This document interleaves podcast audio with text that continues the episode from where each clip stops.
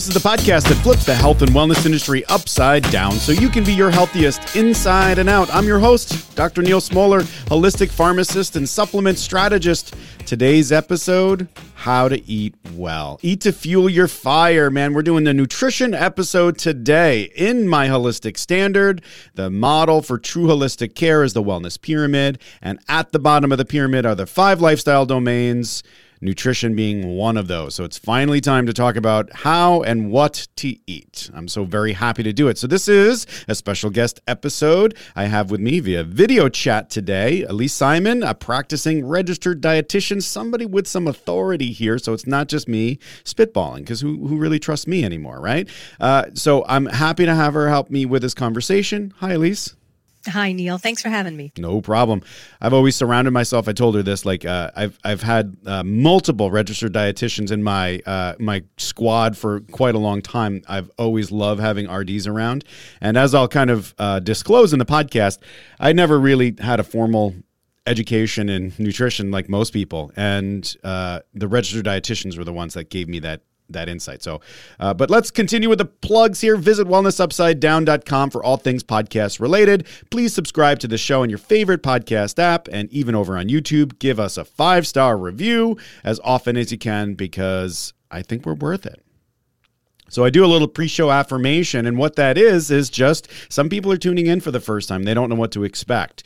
Um, I want you to live your healthiest life, and I'm a big fan of supplements when they're done right. I just don't want you to get lost in the chaos and uh, confusion that the health and wellness industries intentionally create. So I'm here to help make sure that you don't waste your time, your money, or your energy on the false promises made by these billion dollar industries. So I'm here to help and to help you on a new and better wellness path. But as a warning, if I get a little ranty, I'm not ranting against you because you made those decisions. I'm ranting against the machine, the system, the misinformation, and the hype that gets folks like you with good intentions to the wrong place. So I'm raging against the machine and not you. So, again, today's episode how to eat well, eat to fuel your fire. The main takeaway, of course, I want you to have clarity around the foundational pieces of nutrition. And I want it to be a clarity that you've never even had before. So, we're going to start out by talking about dietary Jenga, how to think and learn about nutrition. Topic two is going to be eat to fuel your fire, redefining nutrition, what makes a food healthy, what makes a meal healthy, and what makes a day healthy. And topic number three is going to be the the the crucial question. Uh, I'm sure Ilyse can verify this. Literally, as soon as you educate somebody about nutrition, the first thing that they'll say back normally is, "Okay, so what should I eat?" And we're going to answer that question for people, at least, uh, you know, in, in our limited capacity of not even knowing if anybody's listening. Right? That's that's what we'll do. So let's talk to our guests. Here's our formal introduction of Ilyse. Ilyse is a registered dietitian and nutritionist in private practice since 1998. She works with people who have eating disorders body image issues, food allergies, vegan or vegetarian diets, and insulin resistance. Ilyse has a degree from Bastyr University of Natural Medicine, which gives her work an alternative flavor, and we like that here. With over 20 years of experience in disordered eating and body positivity activism, Ilyse utilizes her tool bag in innovative ways to address what's in her client's best interest. So, hi, Ilyse. That's very fancy. Hi. So I was, uh, you know, you know, you I say this next sentiment not to be like uh, disrespectful or anything like that, but I believe that I have the trappings of uh, body dysmorphia, some some like uh, issues where I see myself differently than I am. And I, uh, one of the things that we talked about prior to coming on the podcast was that the stuff that you deal with in your very serious practice, helping people with eating disorders, is really just like a spectrum. And most of us, uh, from a nutritional standpoint, will be somewhere on this spectrum. And so, what do you think about that? Like uh, the idea that I, I have these kinds of uh, concerns about how my body appears and I, I view it in a different way than it actually is, and those kinds of thoughts. I think it's a spectrum exactly. And the issue between eating disorders and disordered eating is how much of the how much time in the day do you spend thinking about it? Does it interrupt right. other parts of your life you can't think about work or school or friends because now you're thinking about what your body looks like and where you are and if you're the biggest person in the room or any of the other things. Right. Yeah, I mean it's really interesting to to really think about and when we are talking about uh, all of our stuff, anything around nutrition, one of the things that I've noticed that you were kind of uh, like talking to me about prior to this was that, you know, all of our nutrition conversations were almost directly tied to weight. And what we tried to do in our last podcast episode, when we were talking about New Year's resolutions and setting a vision, we were more specific about how we wanted people to not set weight loss goals, but to set a vision of like what their approximate body weight would be for them, right? And and trying to make that realistic, but more importantly, setting the five tangible, objective, measurable things that they can do on a daily basis that if they do every day, will make those body um, uh, I guess like physicality goals true. And so, like, this is a very, uh, I guess, uh, good episode to have after having that conversation to kind of get into the heart of all of this. I'm not sure we can help anyone lose weight. That's an interesting thing to, to hear. I don't think losing weight is like the verb we need to focus on. I think our Yeah. behavior change, that's what we do. The result then is weight loss. But if someone's focusing on losing weight, they're that's the just a number they're focusing on. They're focusing on the scale. That misses the whole picture of I actually have to do something differently during my day. I might have to eat sta- more stably or move my body more. But that's what we need to focus on is what do I actually have to do to feel better about myself? So I asked you on the podcast today because you, like me, believe in this that there's only one way to eat correctly. And if you don't eat that exact way, as I said perfectly, you're a big, horrible failure and you should feel bad. What do you think about that? Right. I think all of my clients would agree with that. That you know, you're raging against a machine and I want to rage against the other machine of of our culture that tells us there's one way to have a body, there's one way to be, and if we don't do everything perfectly, we are bad.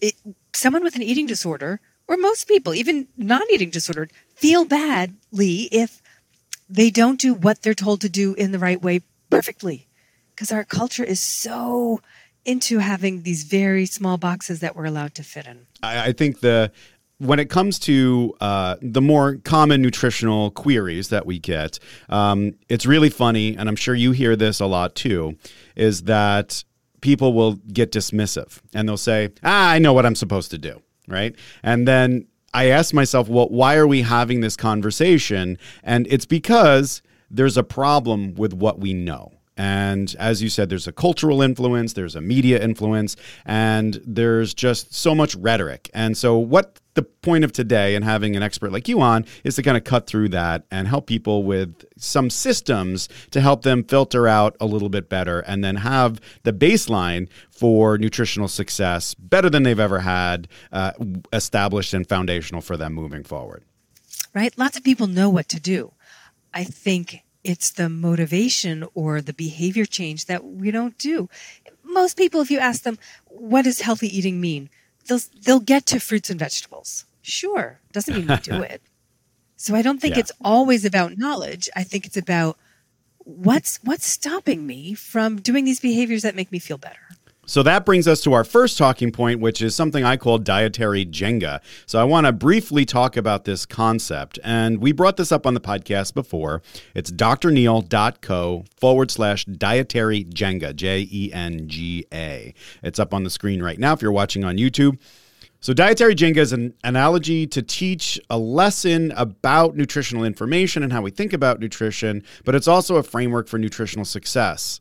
You know, I stink at Jenga. I'm not good at most board games that I play, especially with my children. But I'm told if you play it right, you have to keep your tower upright. And if you weaken that foundation, you're taking the blocks from the bottom and then you put them on the top. That makes your tower crumble. So I like to play Jenga where I just keep the tower nice and straight and I don't move any blocks because that would be dumb. And if I certainly wouldn't pull blocks from the bottom because that would make my tower really bad. Now, I, I may not be fun to play Jenga with, but I think nutritionally your information might be a little bit better handled. So that's all that really matters at the end of the day.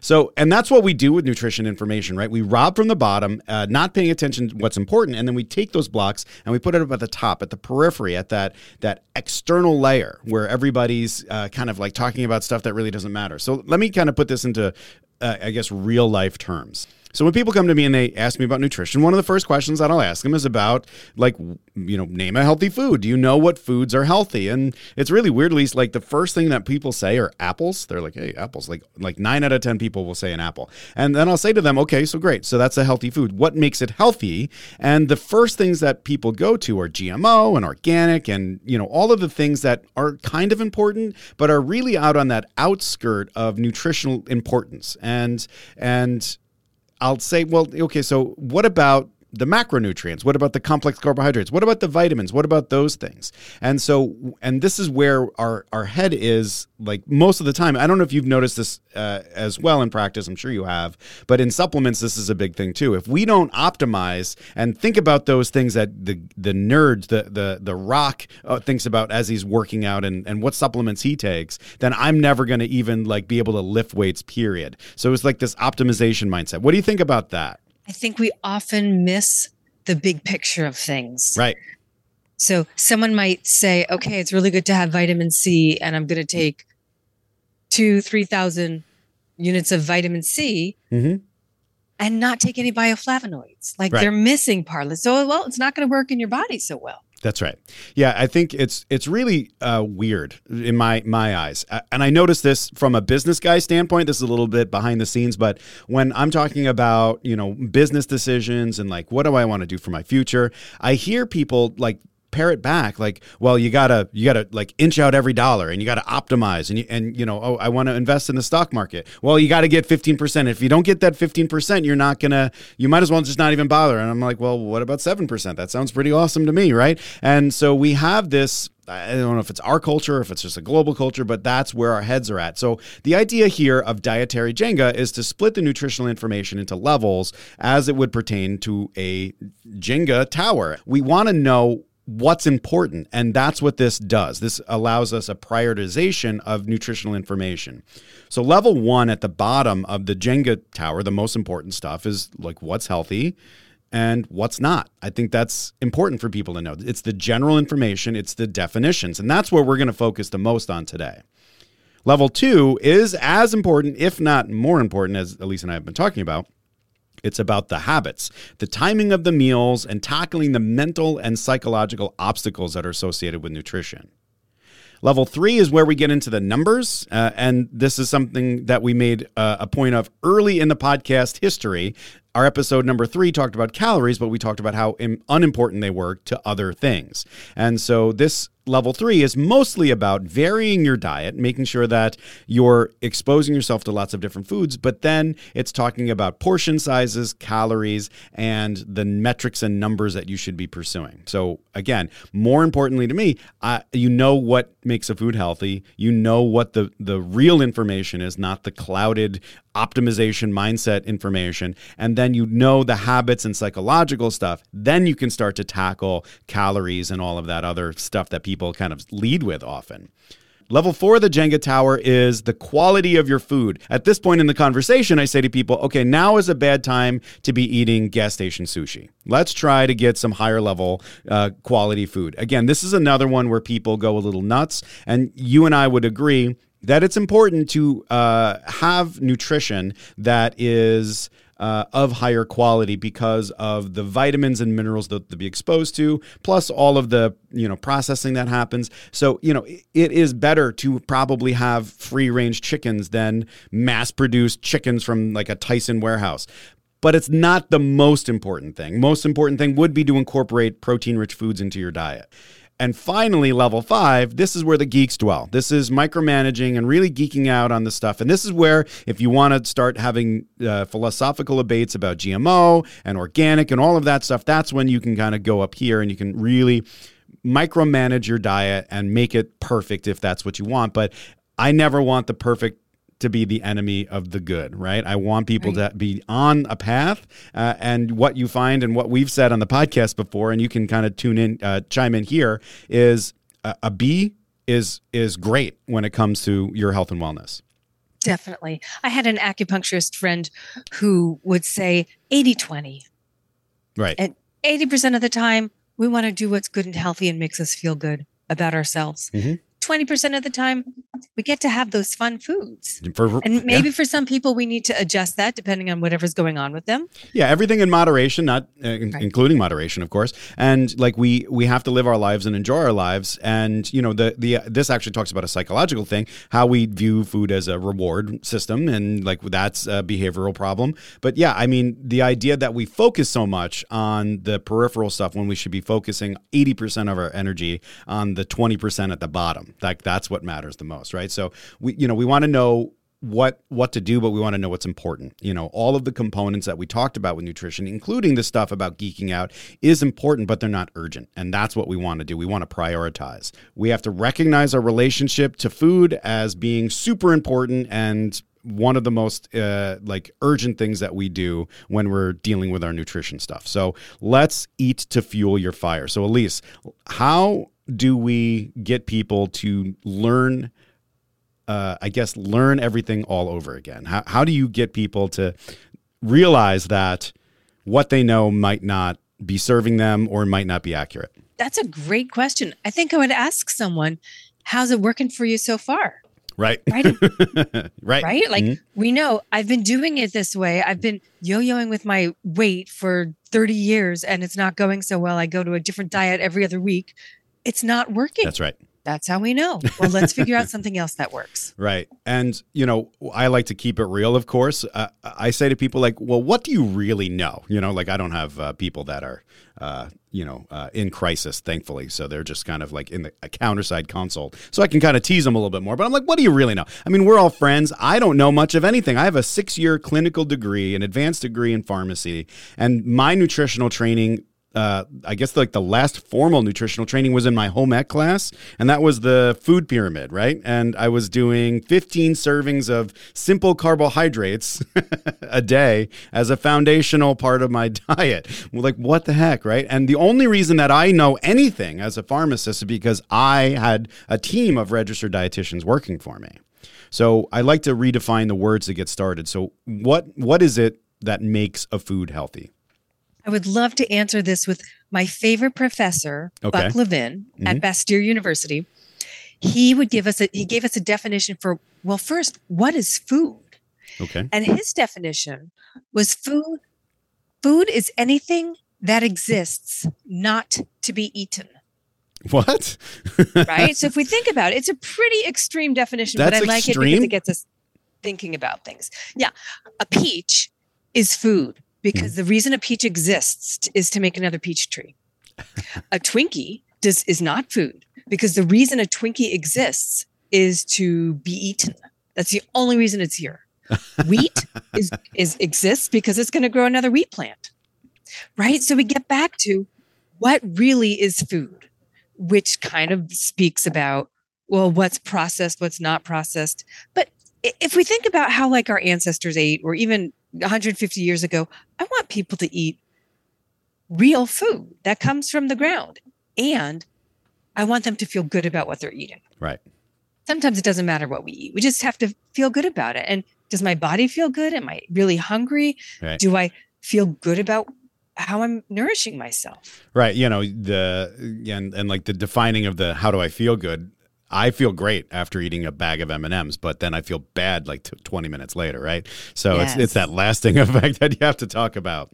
So when when I'm talking to people about this and trying to like set a framework for them, I talk about the nutrient density because that's what the FDA talks about. Even though they're a bunch of clowns when it comes to this stuff, you know, like they talk about the nutrient density. So we talk about how it's rich in one or more macronutrients. So do you want to kind of, you know, we have this thing about good and bad, right? That's how most of us talk about nutrition.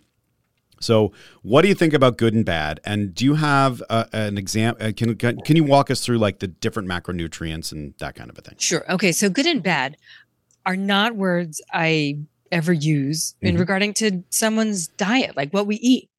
Um, because Mhm. then we feel good or bad about ourselves based on what we ate, which is kind of confusing. Right. There are three foods I will call bad, and they're not foods um, artificial sweeteners, soda, and trans fat. None of those exist to to help us. They, Yeah. They're they're contraindicated. They don't help us actually get the things we want and to feel good about and to feel good in our bodies. So then macronutrients. This is the base of your Jenga. We have to eat our macronutrients, carb, protein, and fat. Right. Some foods are one of these macros and some foods are a combination. Right. So carbohydrates uh, are things like starches and grains Right. and fruit Right. and vegetables. Yeah, man. Carbohydrates have such a bad rap, but vegetables are carbohydrate. They don't have many grams of carbohydrates, but that's the category they go in. Right. And it, this is where it starts to get kind of complicated too, because as you're saying, a food and a macronutrient are two different things. So the what we need are the macronutrients. They come from foods, and as you said, like most of them are naturally occurring. They're they're around us, and then we can take them and incorporate them into our bodies. And this is where you know people get lost because we want to apply those labels. It's a shortcut. It helps us kind of solve problems, but we, you know, we we get stuck on this idea that it's all or nothing. And you know, when it comes to some, some foods, you know, it's not just all one thing. So you had said, as we've said before, trans fats are bad, and trans fats are bad. They actually have no human health benefit, but they're naturally occurring and found in nuts and seeds, and so we're incorporating them into our diets. And and so when people say, uh, well, you shouldn't have this bad food, it's impossible to avoid these things. So, really, what it comes down to is understanding the relationship of macronutrients, the things that we want, and foods, which are containers for all of these different macronutrients. And then it's identifying foods that are rich in the macronutrients that are beneficial to our health and our, our well being. So, what are some what are some what are some healthy foods that people can eat on a regular basis like give us a little list So when I think about menu planning or meal planning, sure I want people to have combinations of each of the macronutrients. yes It's got to have carb, protein, and healthy fat. So maybe for breakfast, a, a breakfast that lots of my clients eat is oatmeal. Mhm. It's a it's the grain, it's the starch, the carbohydrate, plus a scoop of natural peanut butter. Right? I didn't say skip your Jif because that has added trans fat. I said natural peanut butter, just peanuts, oil, salt, that's fine. And we mix those together. Now we have a meal. so what is the difference between a food and like a meal uh, i guess so tell me tell me that So a food might just be one thing. Um, one macronutrient I wouldn't. I don't even necessarily think that deeply into it. A food is just. It's a food. It's broccoli. It's a banana. mm-hmm And a meal would be the combination of all three of the macronutrients. And a Right. snack might be just a smaller amount.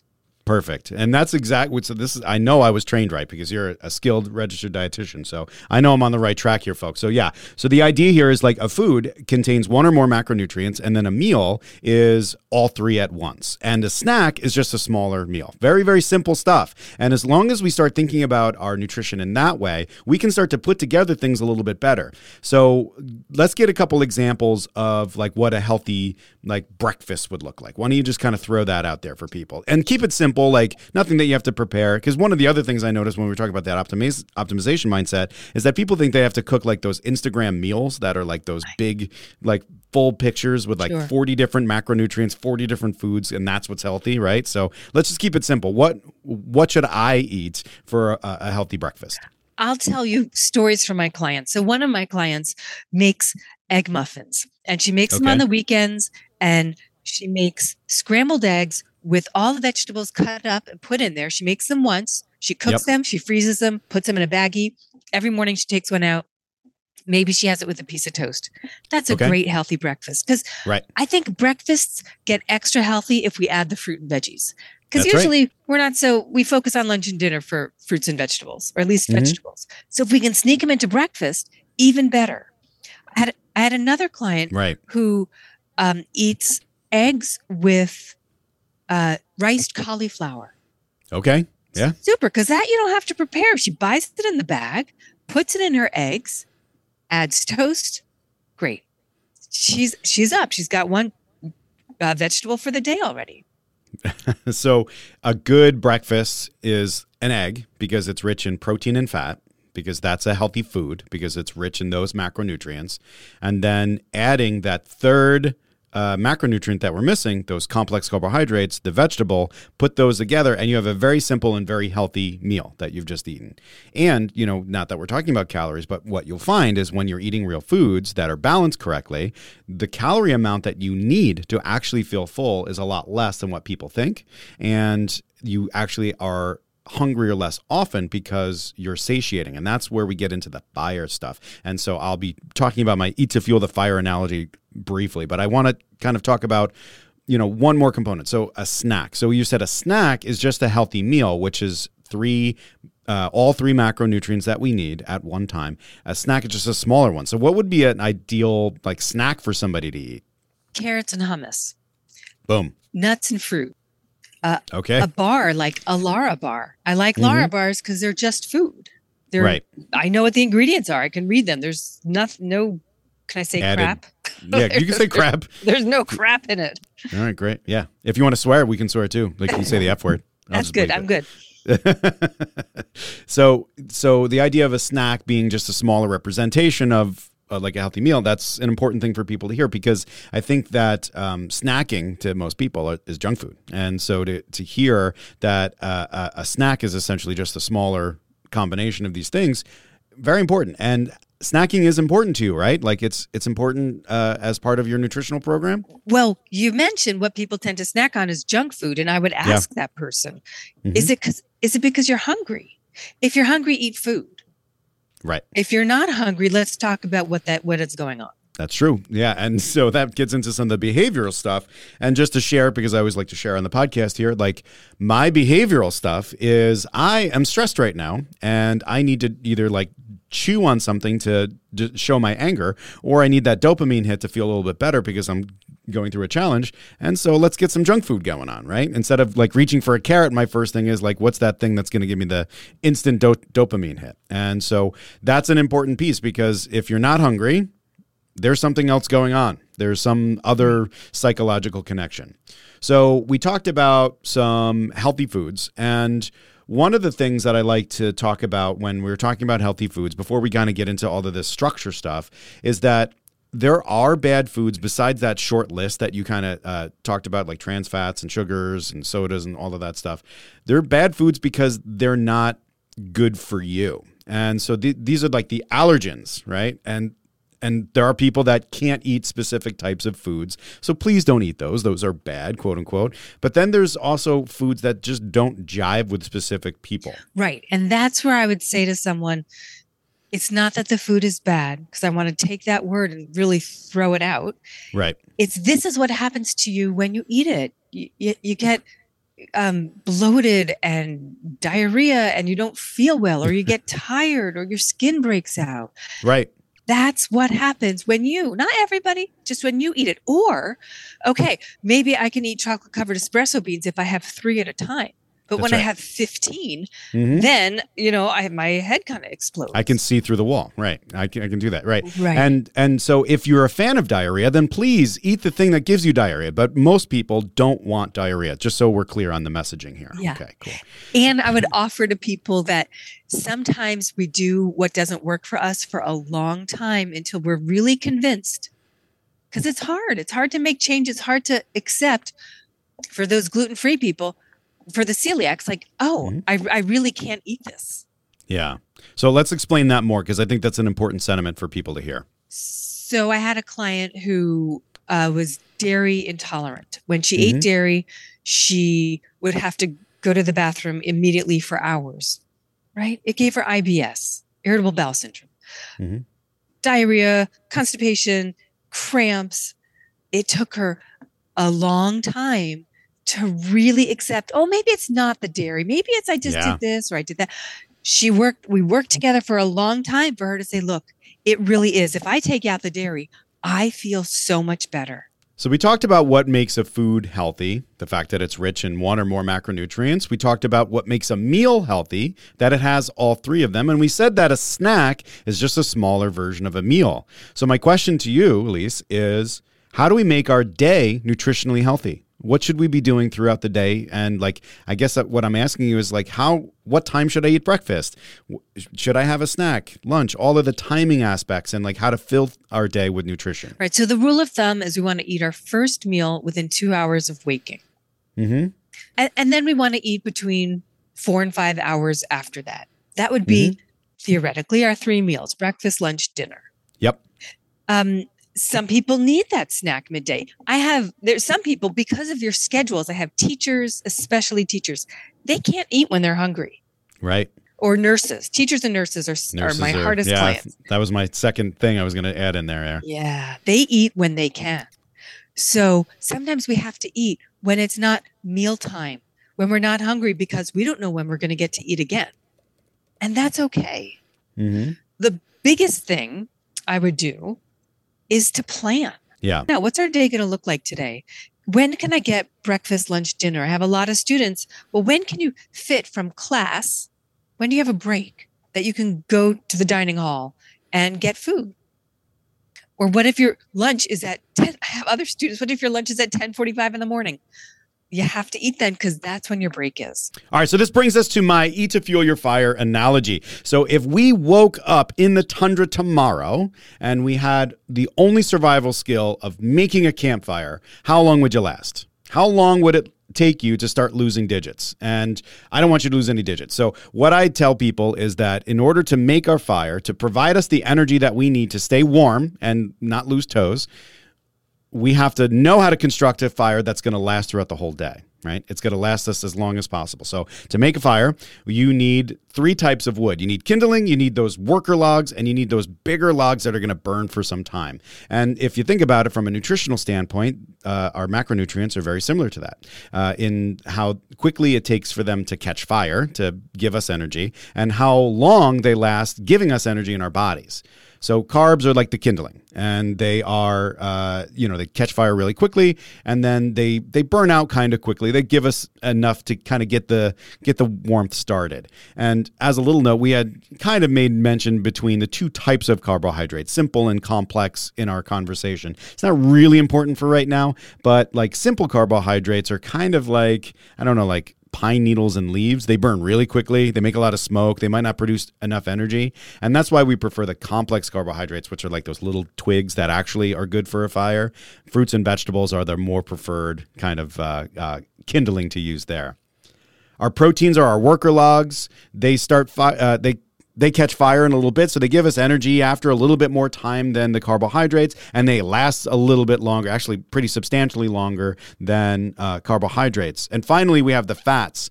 Those are the big logs. It takes a while for that our body to start to get energy from that, but that will last us a while. Ask anybody who's had a, a Whopper, and they will tell you that they don't need to eat until next Tuesday because the fat concentration just sits in your gut, and it takes forever for you to use that energy up and actually need some energy from that, right? So, and and to make that proper fire, we need all three of these components and I see people when it comes to the nutritional analogy, and this is where I'm going to bring Ilyse in back into the conversation here, is um, when people make their campfires before they understand this construction of everything, they will be piling their kindling sky high, or they'll only be eating the worker logs, or their diet will be really rich in those big chunky logs and they're not making successful fires. So let's talk about folks that come to you and say for breakfast instead of having an egg and vegetables, I'm just having a fruit salad.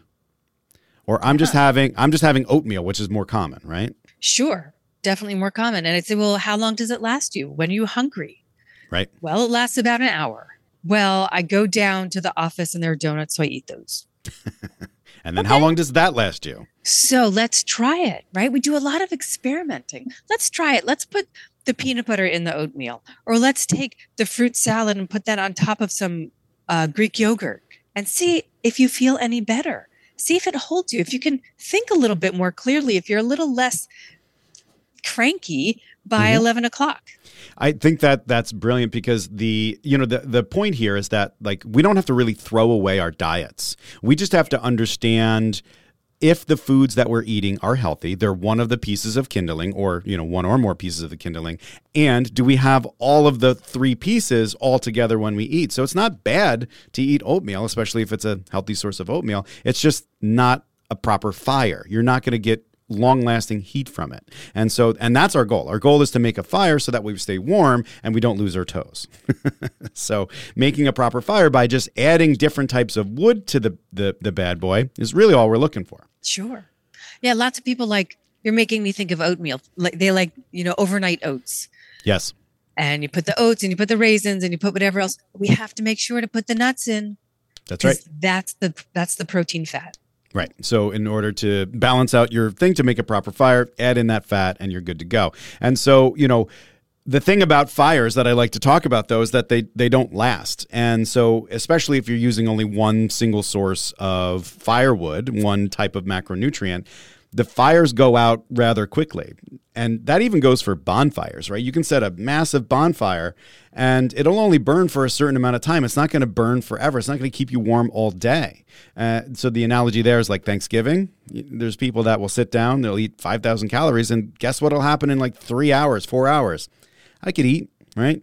And so we we have to understand that in order to stay warm, which is our goal, for our health, we need to make a fire, but then we need to tend to that fire and keep replenishing that fire fire throughout the day. And that's where the meal snack timing piece comes in. So we're making a proper meal and then we're having the meals at regular intervals to make sure that we're keeping our fire burning throughout the day.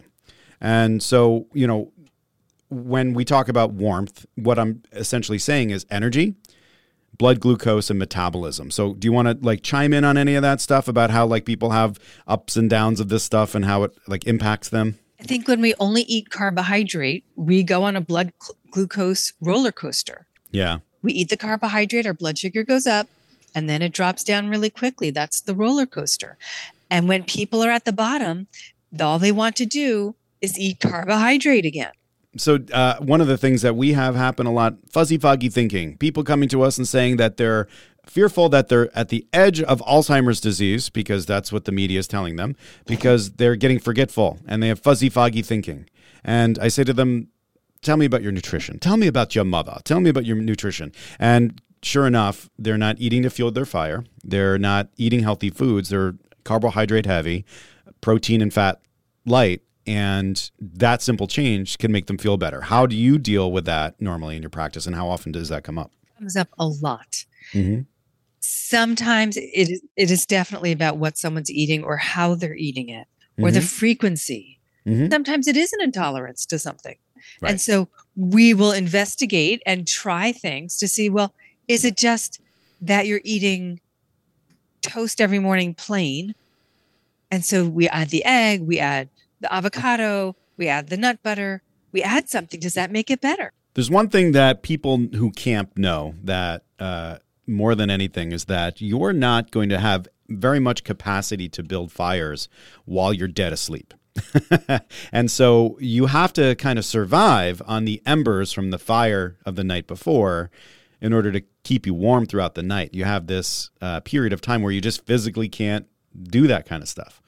So how important then is our evening snack? It's so funny that this conversation reminds me. I lived outside for many years. Um, like physically? Yeah. Oh, that's cool. Nothing's going to keep you warm unless you you have some food in your stomach because your body can't keep making heat if you're hungry. All right, take a tablespoon of peanut butter before you go to bed right? Eat peanut butter and an apple. And what we know for people with blood sugar issues is their body can't often go all night long without food. So they need to have that nighttime snack again with the protein fat, which will burn longer and slower during the night. Right. You know why I see this the most with little children. So the parents say, My kid's not sleeping. And I say, Feed the little guy. We'll tell them to just have apples and peanut butter, like a couple slices of an apple and a teaspoon of peanut butter before bed, or something along those lines. You know, we used to drink a warm glass of milk before bed to help us sleep better, right? And we uh, will sure enough find that most kids will sleep tremendously better with that. And that's, you know, when it comes to sleeping, uh, which is another important lifestyle domain, uh, we can't uh, like disregard the importance of nutrition, nighttime nutrition, where we tend to not want to eat at night for lots of different reasons. But I think that it people have to remember that we want you to eat. Now, do you want people to eat like 20 minutes before getting into bed, Ilyse? No. Might it happen? Sure. Mm-hmm. And you bring up that intermittent fasting, Yeah. which I sometimes chuckle at. Yeah. Uh, when and so my client, some clients, some people come. I want to do intermittent fasting. I'm like, okay, Yeah. do it. Let me know how it goes. Yeah. Two days later, Yeah. they're done. Right? It's not how we Yeah. live. Let's now talk about the most important question, which we've answered a little bit here, uh, which is what should I eat? And so, what I'd like to do is to construct a few simple low prep meals and snacks for people, um, you know, because, you know, how do I eat? So, let's start out with breakfast. We've talked about a couple things, so I'll save you the, the, the, um, I'll save you the breath. It's uh, eggs with some vegetables. That's a really great breakfast because it's proteins, fats, and the complex carbohydrates. You've made a really solid fire. Question though, what if you're a vegetarian or a vegan? Right. Then we have avocado toast. Then we Okay. have uh, oatmeal and peanut butter and fruit. Or we make a smoothie. Maybe Mhm. we put tofu in the smoothie. Maybe we put frozen avocado in the smoothie. Or we Mhm. use a protein powder. All right, so then our do we have a mid-morning snack? Do you think that people should have that? I think it's up to the person. It's up to Mm-hmm. how you feel. Right? Some people really need it. I need it. And I will have generally an apple and peanut butter. Maybe I'll have some leftover breakfast. If I don't finish all my eggs and veggies for breakfast, I might keep some and eat it at snack. That's an important strategy, especially as it pertains to people's goal of weight management. Uh, we can often take the meals that we've prepped for ourselves and cut it in half and have half of it for the meal time and then the other half for the snack time. And that works really well for me when I'm trying to lose weight. I just will take half of everything and kind of spread it out a little bit more to kind of let it burn. So nuts and a uh, and nuts and a fruit, nuts and a vegetable, nut butter. Is there such a thing as overdoing it on nut butters throughout the day? Sure, there's you can overdo anything. Yeah.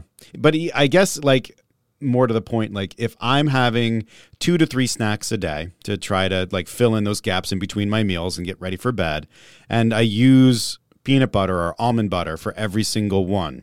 Is that something that you would recommend or is it something that you would tell people uh, that they have to work on?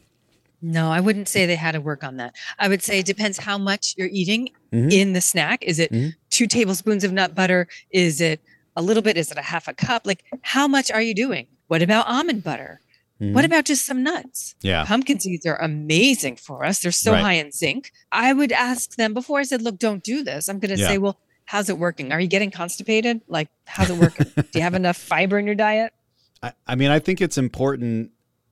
There's two kind of pieces to that, right? So there's the part where variety really matters. And as we said before, variety is something that we want to talk about a little bit later because what's really important is to have the habits of every time we eat something have it be a combination of all the different macronutrients, maybe reducing the simple carbohydrates and adding in proteins and fats and changing out and making things look a little bit more uh, like a healthier, warmer fire, right? And in that part of it, I think it's okay to kind of quote unquote overdo it. It's okay to have duplication because it might be easier for people to pick up that habit, right? And make that change. And then right, that's the black belt stuff that you're talking about. Right. Like, we don't have to be black belt. We can start at a different color. Right. Say, right now, I have to eat the same foods to get the pattern down, to get the routine down. You know one of the things we've talked about here is how I need to get on the rails. I went to Europe and like I'm still reeling from it because the food was real and it was awesome and it was great and I ate a lot of it and I was walking 10 miles and, and I came home to American food and I still haven't been like back on the rails. But when I say the rails, I talk about a very kind of um, uh, a diet that matches identically to the stuff that we're building out here for people, but it's very consistent and I guess not very vari- uh, n- not much variety. right? It's not really varied. And because that's what gets me back on track for the healthy eating. And then once I've done that and I've been consistent about it and I'm not reaching for the junk food, instead reaching for the real food, I can then start to mix it up a little bit and change the nuts, change the the fruit source, change the vegetable, add this, add that. And so I would say in these early phases when you're first learning about nutrition and rebuilding your your nutrition from the ground up, making those fires, it's okay to just eat peanut butter at every snack. It's okay. You don't want to listen to the people that are telling you peanut butter's the the least healthy nut, dude. You gotta you gotta eat almond nuts. You know, like that's the only. You know, like you don't want to you want to tune all of that stuff out and just focus on the fact that you are in fact eating a healthy food because of the macronutrient content. Definitely. Behind my curtain here is a big jar of organic peanut butter. Nice. All right, so we did our morning thing, we did our snack thing. What's a healthy lunch look like to you? So for the vegan, we want to have beans. We have to focus on the protein because that for vegans and vegetarians is harder to come by. Yeah. So maybe it's beans or tofu. Maybe it's a bean burrito. Yeah. Beans and rice and vegetables. Um, maybe it's a soup. Maybe it's a salad with cut up tofu in it, Mhm. or a salad with hummus and chips. Right. Right. We're adding all the different parts. Salad, hummus, and chips. I didn't have to cook any of that. Right. And it's simple and it's not like like extravagant. It's it's easy. And so my typical lunch as a, a non-plantosaurus rex, I would eat a salad with some slices of chicken and maybe some olive oil or some basic dressing on top of it, just for that fat source, right? But my salads tend to because I I tend to eat out uh, as I'm in Woodstock. They have like uh, like feta cheese and stuff that they put on them, which is really great. So we have an afternoon snack, which we know, right? So we could literally do the same thing that we did for our morning snack. We can do uh, nut butter and fruit. We can do hummus and vegetables. There's a million different things we can do. So those little celery stalks with peanut butter in them, you're telling me, Ilyse, those were actually really great for us? Sure. Ants on a log? You got your fruit, vegetable, log. and protein. And what does dinner look like? How do, how how do we uh, make a healthy dinner? Easy to think about dinner. It's a starch, a protein, vegetable, and the fat is in there. So maybe it's a sweet potato and a salmon burger or a grass fed beef burger Mm-hmm. and a bun or roasted cauliflower or you know i put in the carbohydrate or there's a vegetable um, again it could be the grain it's rice oh we like in our house we like rice bowls so it's rice and beans and vegetables and some cheese and salsa and guac great I, I've always said that dinner is where people get it right. You know, we because if you look at a traditional American dinner, it's it's the literally the three major macronutrients, right? right but why is that right why do people get dinner right more often Because they're home and they're cooking and they have time to do it. Is that true? yes and they're mm-hmm. thinking about it they're mm-hmm. planning it Yeah. Oh what am i going to make for dinner Yeah, dinner is that thing. Isn't that weird? Like it's you know, you go on vacation with people and and literally in the morning everybody's like, "Well, what are we doing for dinner?" Like that's the thing that everybody's working towards through the day. and so an evening snack, nighttime snack. Do you have any suggestions for people for that that would be not as irritating or potentially problematic for people that are worried about having a good night's sleep? if I'm not going to say nuts or nut butter and fruit again, yes, that's what I'm saying. uh, right. Yeah. I think yogurt and fruit, Greek Yeah. yogurt with some fruit, a little bit of um, cereal with some milk. right. So we can make, we can fortify any of our baked goods with protein and fat. So it's, Right. and we maybe it's, um, uh, who is that? Simple Mills crackers, which are made out of almond flour. Maybe it's a couple pieces of cheese and some crackers or a vegetable or a little bit of leftover dinner. So, is there anything that you want to add to the conversation or like leave us with before we say goodbye here? I would say that we get to focus on what we're eating. Also, we really need to focus on how we feel about what we're eating. Yeah, I think that it's it's an important concept that comes after you've made the commitment to eating more healthy macronutrients, balancing them for uh, proper fire building, right? And then snacking throughout the day to ensure that you're staying warm as your day progresses. You can start to settle in on some common choices. And those common choices might feel boring to you, or you might just get sick of eating salad, right? And while it's nutritious, um, it's not really good for you because you're Right. getting sick of it and you may stop eating it and go for more exciting stuff. So I think that's an important piece, right? And it might not be enough. And Right. It might not be what your body needs. I think we accomplished our goals here, Ilyse. I think we taught people like what makes foods healthy. It's not the fact that they're GMO or organic or free ranged vegan sure. plus things. It's really about their macronutrient content. Foods aren't macronutrients, they're a blend of macronutrients. And most of the things that you will find that are in their whole form plants, vegetables, nuts, seeds, even meats and such are healthy sources of nutrition. And it's really important for us to balance those together uh, to make sure that we're getting carbohydrates, protein, and fats every time we eat something. That provides us energy and blood sugar and metabolism fuel for hours. But that wears off. We have to replenish that fire, as I call it, with snacks, which are just smaller meals, and meals throughout the day that still stick to that parameter of it has to be balanced macronutrients, proteins, fats, and complex carbohydrates every time we eat. And we have to consider how this food makes us feel. And a lot of people switching from their current diet, which is normally off balance, whether it's the timing or the consistency or the makeup of the food types and macronutrients switching from that to this uh, this better way to eat, I, I would say a more nutritious way to eat, um, in and of itself is a radical change and makes people feel better. But even that can start to wear a little thin. So we have to be ready to vary our diets and change things up a bit and have a little bit of a, a game plan. But it really comes down to being thoughtful the impulsive stuff that we do when we buy uh, our foods, when we reach for foods just to make our, ourselves feel better, or because we are so busy we don't have time to make important things like nutrition important, uh, really doesn't do us any service at all. So I, I've always said, uh, just as a recap, that. Uh,